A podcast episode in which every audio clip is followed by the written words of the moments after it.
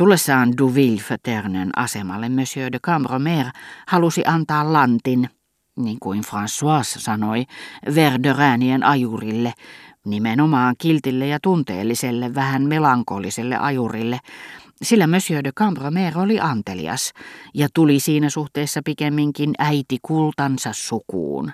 Mutta isukin puoli taisi puuttua asiaan, sillä antaessaan hän vaivasi päätään mahdollisella erehdyksellä, johon syyllistyisi joko hän itse antamalla vahingossa, pimeässä esimerkiksi suun frangin asemasta, tai sitten vastaanottaja, joka ei ehkä huomaisikaan, miten suuri hänen antinsa itse asiassa oli. Niinpä Markiisi päätti puhua siitä. Tämä on frangin raha, eikö olekin, hän sanoi kuskille ja käänteli kolikkoa valossa, jotta vakituiset voisivat toistaa sen rouva Verderäänille. Tässä olisi 20 suuta, koska se oli vain lyhyt ajomatka. Monsieur ja Madame de Cambremer erosivat meistä Lasonjen kohdalla. Kerron sisarelleni, että te kärsitte hengenahdistuksesta. Olen varma, että se kiinnostaa häntä.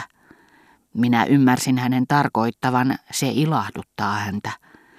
Mitä hänen vaimoonsa tuli, hän käytti minua hyvästellessään kahta lyhennystä, jotka loukkasivat minua silloin kirjeessäkin, ja vaikka niihin onkin nyttemmin totuttu, tuntuvat minusta vielä tänäänkin lausuttuina, sisältävän tahallisessa huolettomuudessaan, opitussa tuttavallisuudessaan, jotakin sietämättömän pedanttista. Tapaamisiin, terveisiä sään luupille, jos satutte näkemään. Näin sanoessaan Madame de Cambremer lausui Saint-Loup. En koskaan saanut tietää, kuka oli lausunut näin hänen aikanaan, tai mikä oli saanut hänet kuvittelemaan, että piti lausua näin. Oli miten oli.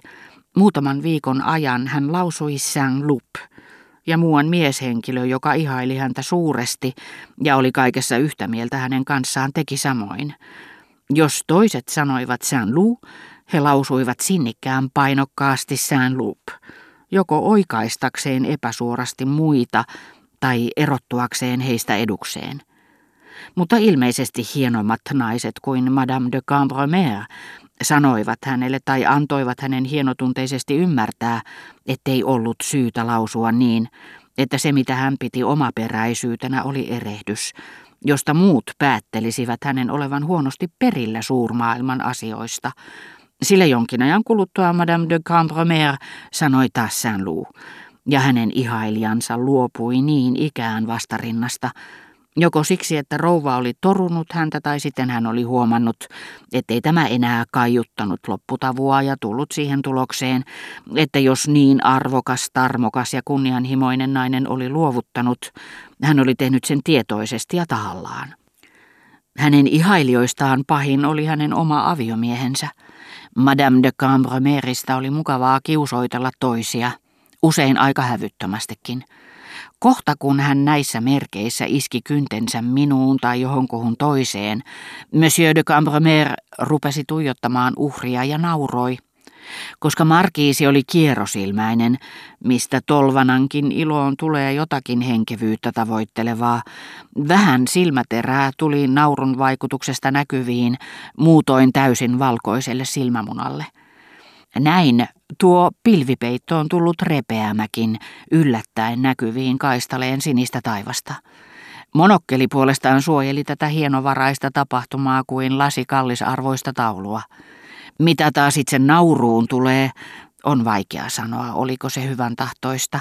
Katsos pahusta, te voitte kerskua olevanne väkevällä älyllä varustetun naisen suosiossa. Vai pahan suopaa, siitä saitte hyvä herra, sopii niellä vain ja pitää hyvänänne. Vai auttavainen, kuulkaa, olenhan minä tässä.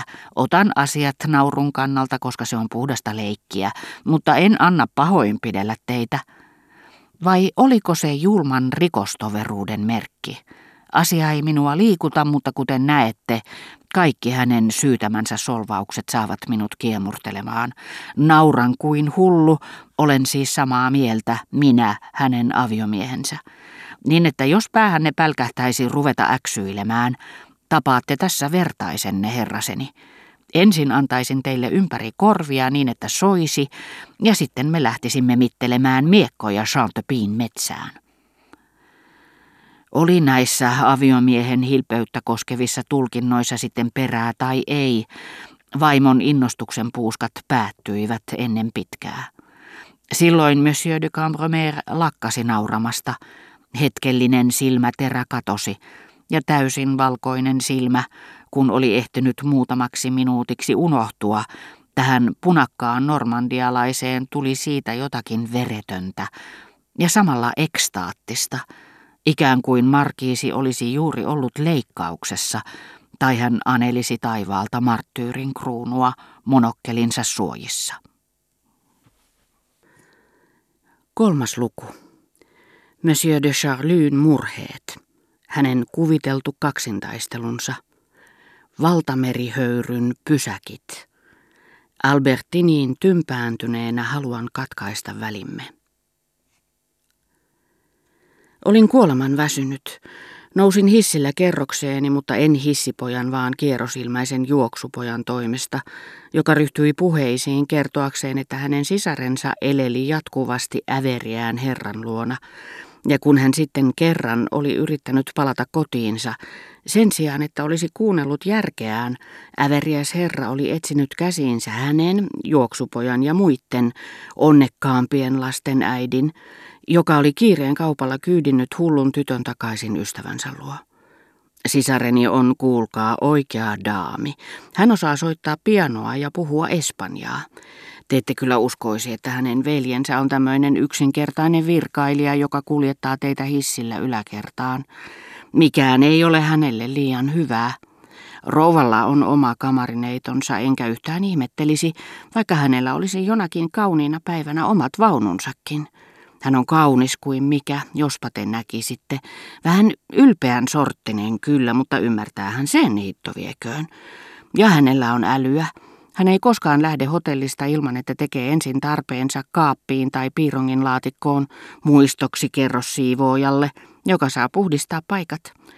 Joskus hän tekee sen ajurin rattaissakin ja menee maksettuaan nurkan taakse nauramaan, katselemaan kuinka kuski kiroilee, kun joutuu pesemään ajopelinsä.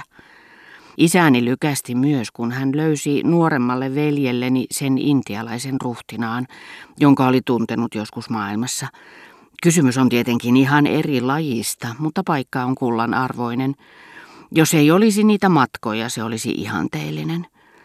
Minä tässä vain olen jäänyt lehdellä soittelemaan, mutta ei sitä koskaan voi tietää. Meidän perheellämme on onni myötä. Kuka tietää, vaikka minusta vielä tulisi tasavallan presidentti. Mutta tässä minä vain jututan teitä. En ollut sanonut sanaakaan, sen sijaan olin vähällä nukahtaa kuunnellessani hänen puheitaan. Hyvää iltaa, monsieur. Kiitos, paljon kiitoksia. Jos kaikki olisivat yhtä anteliaita, ei köyhiä enää olisikaan. Mutta niin kuin sisareni sanoo, kyllä niitä aina on oltava, jotta voisin kohdella heitä paskamaisesti. Anteeksi sana, nyt kun olen itse rikas. Hyvää yötä, monsieur.